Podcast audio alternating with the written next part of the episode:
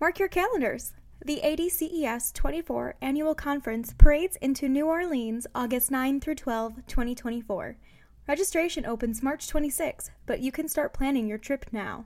Get ready to seize opportunities to connect, learn, and optimize your diabetes care and education practice. Stay tuned for updates at adces24.org.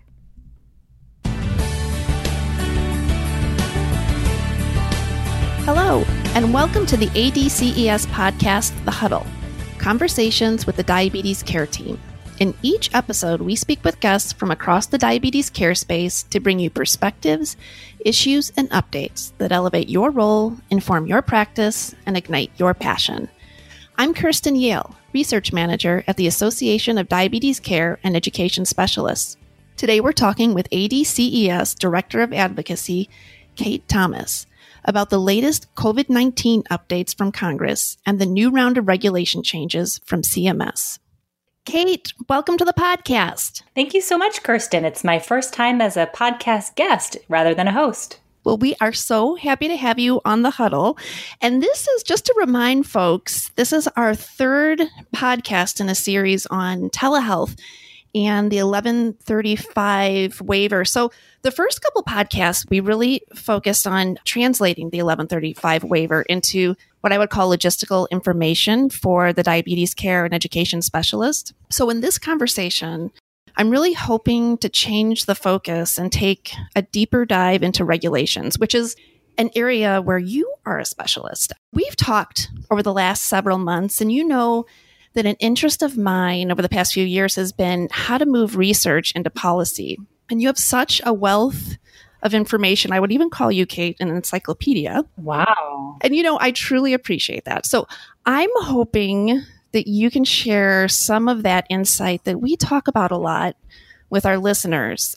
Before we get started, you know, I want to introduce you. You know, you're the director of advocacy here at ADCES, and I would love for you to share, you know, your background and your role and what you do here for the members. Sure, thank you. And Kirsten, I can say this is the first time I've ever been called an encyclopedia. I've been called many, many things, but never that. I am, as Kirsten mentioned, ADCES's Director of Advocacy. I've been on board with the organization for about two years. My background is in professional membership associations, much like ADCES. I've worked on federal, legislative and regulatory issues and also issues on the state level. And I've translated that to my work at ADCES. At ADCES, we are in a very small department. We're covering a lot of territory on behalf of our members. We're looking at changes coming out of Congress what legislation is passing. And we're also looking at the federal agencies like the Centers for Medicare and Medicaid Services and the Centers for Disease Control and Prevention, as well as the FDA, the U.S. Food and Drug Administration. These are areas that their decisions deeply impact our members. So we want to make sure that we are paying close attention to what those changes are, what opportunities exist, and how we can position our members to best serve people with diabetes and the interests within their communities. So, jumping right into this waiver, I'd love to hear where are we at right now? I mean, I know like last Friday was the CARES Act. Correct okay, so I'm getting this right. Um, and then on Monday, we saw a new round of rules from CMS and regulatory changes. So I think that's what, like you've told me in the past, that's like the what is Congress, the how are the regulatory changes. Can you talk us through where we're at right now? Sure. And I love that analogy that Congress is the what and the federal agencies and CMS is the how. So, what I mean by that is, and I'll break this down a little bit more, but typically when you're talking about legislation translating to regulations, you'll have Congress pass a particular bill with certain provisions that tell the federal agencies what they can do or what they need to do. And so the federal agencies take that information and then they develop regulations. So they usually put them out for public comment and allow people to weigh in. So that's the distinction between Congress and the agencies. They're working together to make some of these changes. And so, where we are in terms of Medicare telehealth changes and other related changes related to the public health emergency and the COVID 19 pandemic is that we've had a series of pieces of legislation passed through Congress.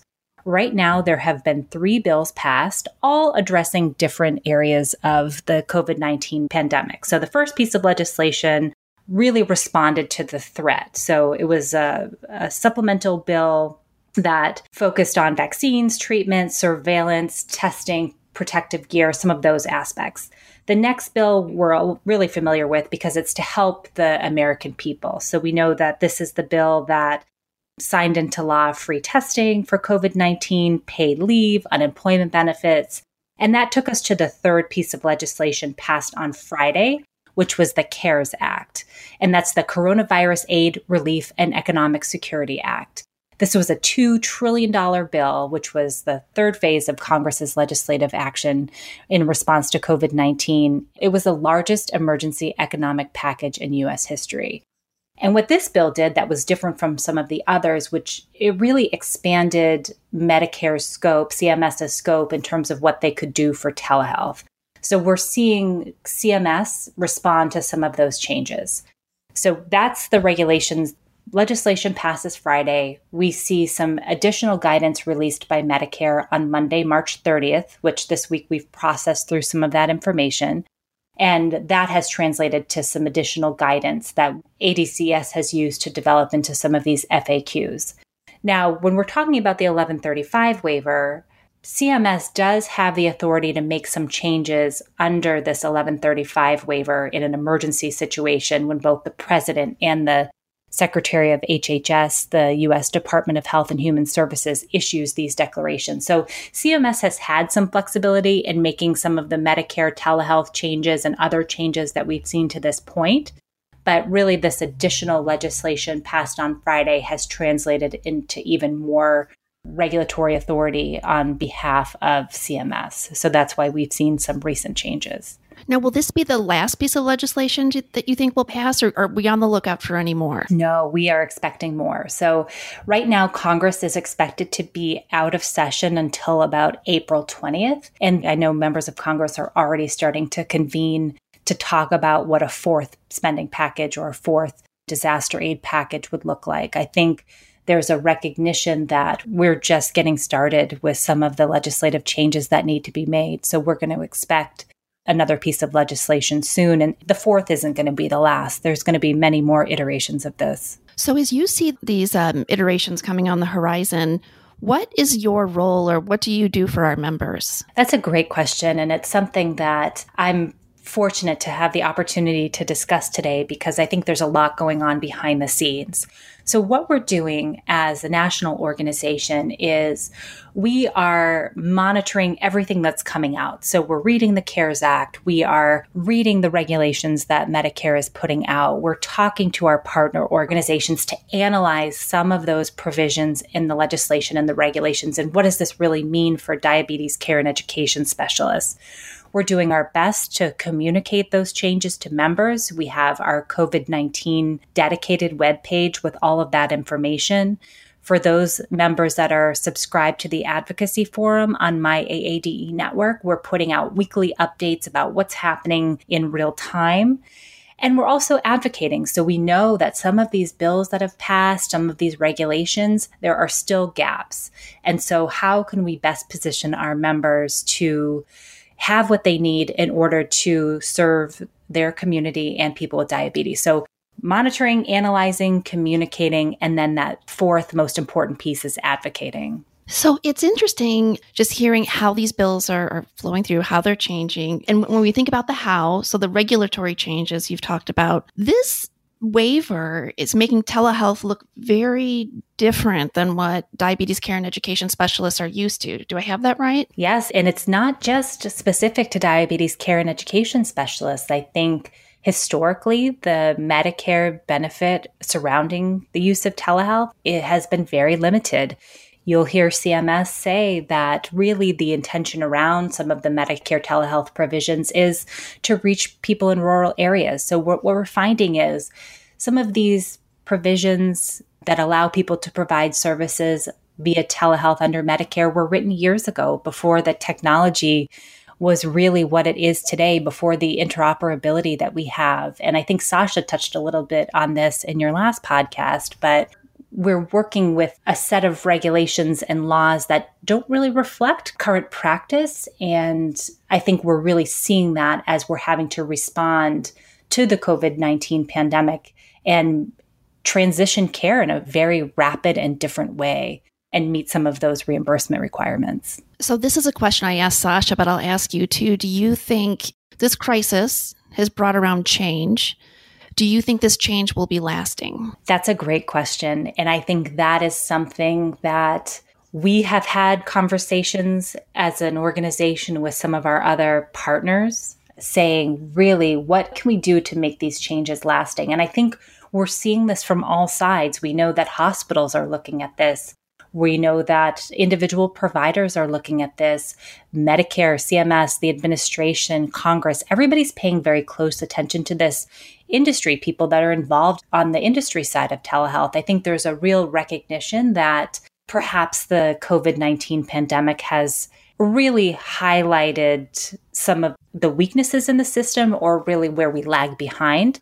So I am hopeful that some of these changes will lead to lasting changes, I think CMS has been very clear in their guidance that many of the changes that they're making right now are really meant to be during the public health emergency. So I don't know that we will, things will immediately change, but I think it gives us some leverage to gather some data, see what's worked, see what the benefits have been, and then use that down the road in some of our later advocacy efforts to really push for this meaningful change that we've been seeking. So you said one of my favorite words, which is data. Uh, so we're thinking about where we're going in the future, right? And we we have a vision of where we'd like to get telehealth. What kind of data should we be collecting now in order to help us make those decisions in the future?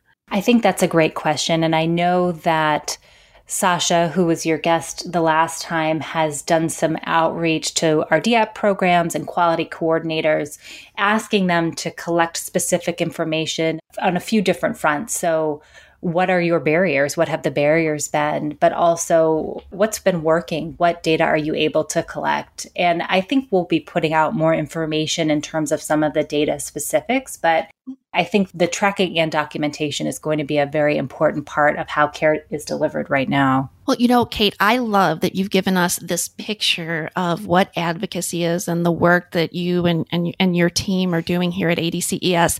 We only have a limited time, so I want to make sure we hit on some of the questions that have been asked. So if we can kind of transition there. And I have a couple of them, and you, I know you get peppered with questions. So if you have any more, please share.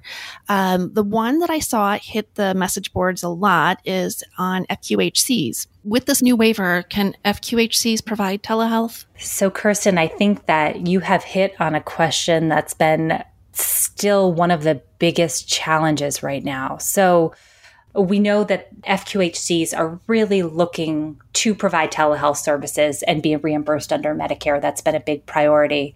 Provisions for FQHCs were not included in any of the initial guidelines recommended by CMS. But we know that when the CARES Act passed on March 27th, they did contain a provision that would allow FQHCs and rural health centers, RHCs, to provide telehealth services. However, we have not yet seen that translated into Medicare regulations. We were hoping to see it on Monday, but we haven't seen it. So we expect that CMS will be releasing some additional guidance in the coming days but perhaps weeks. But it's the provisions have been codified in the law, and now we're just waiting for that regulatory piece. Okay, so I learned something new today. I love the way you said that, that the legislation paved the way. So, really, we're so that the what has happened. Yes. Woohoo. Okay, and then what we're waiting for is for the regulatory guidance or translation from CMS. Yes, that's correct. And that's the details. That's the, I mean, I say the how, but I really mean the how. How do we bill for this? Do we need a modifier? What does this look like? I mean, those are the practical questions that FQHCs and providers in FQHCs are going to be asking. And that's the piece that we need Medicare to tell us. Yeah, fantastic. And is there any part that you play in that or your team here? Yes. So we have been kind of twofold. So, what we've been doing is We've done some outreach to our members, the DAP programs, the quality coordinators, and also information on some of the different COIs to collect stories from our members to help bolster some of these advocacy positions and arguments that we've been making to CMS. We've been having a lot of behind the scenes communication with our contacts at CMS, that direct line of communication. And we're also standing up a call to action so that our members can reach out independently. So, trying to approach this from every angle. We're also doing some joint efforts with some of our coalition partners to really make sure that we've defined our wish list within the diabetes community and can kind of speak from the same perspective, um, have a set of shared goals that we're advocating around. You know, I love to hear that we're sharing stories because honestly, from what I've read and heard, I mean, those are so powerful. Oh, so yeah. I think they can make a difference, especially make it tangible. And Kirsten, I think something that is important that I always keep in mind I myself am not a healthcare provider, but I do represent the voice of healthcare providers. And for me, the personal stories are so critically important in terms of the translation piece. So, you can read all the regulations you want, but you really need that provider perspective or the perspective from the person with diabetes to highlight what that actually means for people. And that's a very effective tool both when you're talking to members of Congress and when you're talking to regulators and, and officials at CMS. Well, it makes it real, right? I mean, people can then imagine well, okay, one more question because we're getting to the end here. This is another one I've seen on the message boards a lot. Insulin pumps. What are the requirements for working with insulin pumps and telehealth? Is it possible? So that's a great question. And I think I'm going to be able to answer this in stages. So we were really pleased to see that in the March 30th regulations released by CMS, that CMS is now waiving face to face requirements for evaluations, assessments, certifications, et cetera, that may be outlined in some of the national coverage determinations and local coverage determinations for durable medical equipment like insulin pumps and CGMs. So we feel like the in person requirements for CGM supplies and insulin pumps and supplies has been waived by CMS. I know this was a really big advocacy issue for the diabetes community. And really, what CMS is saying, they're stressing that they want providers and beneficiaries to have the flexibility to ensure that the care can be appropriate given the situation. On the insulin pump side, CMS, our interpretation has been that they are also waiving some of the restrictions around the coverage criteria. So if you can't meet certain aspects of the coverage criteria for insulin pumps because of limitations on face to face visits and six month face to face appointments, then that is also going to be waived at this time, or special considerations will be made for that coverage criteria. So we have some additional information that we will be updating on the COVID 19 page on our FAQ page. So I would encourage people to check out that information to make sure that they have the latest on that specific provision. Well, and because we're going to get this information in stages, that just means we get to have you back on the show, right? I hope so. I, I, I hope that means things are going well. Absolutely. We'd love to have you back. And I have to say, we're really getting close to the end of our time here. So I'm going to toss this back at you. I usually do this. Number one, if there's any questions we missed, to final thoughts and possibly resources or calls to action maybe you want to share with our community. Sure. So I really appreciate that opportunity because there's a lot going on. Just stressing that things are happening in real time, things are happening daily. So continue to check the COVID 19 webpage for the latest updates. We will be updating our FAQ document as soon as new information becomes available. We've done a series of webinars and Q&As that we're trying to do those weekly to address some of the developments as they occur. A few other advocacy specific things. I mentioned a call to action. One of the biggest issues that we've been facing is that we know that registered nurses and pharmacists are not able to facilitate DSMT via telehealth and be reimbursed by Medicare. So we have put together a call to action that we're hoping our members can use to reach out to CMS directly As I had talked about before, we're doing a lot of behind the scenes communication, but we really want our members to have that opportunity to weigh in as well, because I think those personal stories are going to be really important.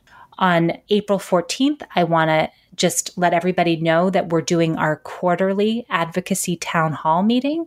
This is a quarterly check in for anybody interested in advocacy. It's an open call, all are welcome. And we will take questions. You can provide an update from your state, and we'll also provide an update on the latest advocacy work that's been happening at the federal level.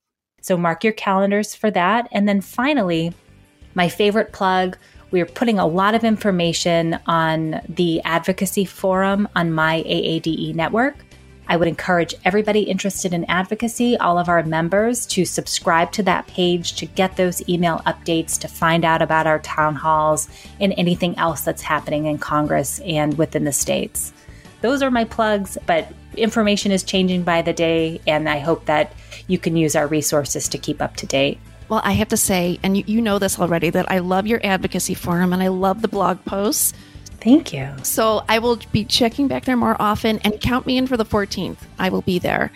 Kate, thank you so much for joining us. This has been absolutely wonderful, and you know we're going to be calling on you again. Well, thanks so much, Kirsten, and, and thanks for all the work that our members are doing on the front lines of care. It, I just really have so much admiration for the work that people are doing. So thank you. Uh, you and I both. Those were beautiful words. All right, Kate, have a great weekend, and we will be talking to you soon. Thank you. Thank you for listening to this week's episode of The Huddle Conversations with the Diabetes Care Team. Today we heard from Kate Thomas and the advocacy work ADCES is doing to support your programs in practice. We got the latest updates from Capitol Hill and what's being done to implement regulatory changes. We answered some frequently asked questions, and Kate shared a call to action for all diabetes care and education specialists. For more information, visit diabeteseducator.org forward slash COVID 19. The information in this podcast is for informational purposes only and may not be appropriate or applicable for your individual circumstances. The podcast does not provide medical or professional advice and is not a substitute for consultation with a healthcare professional please consult your healthcare professional for any medical questions.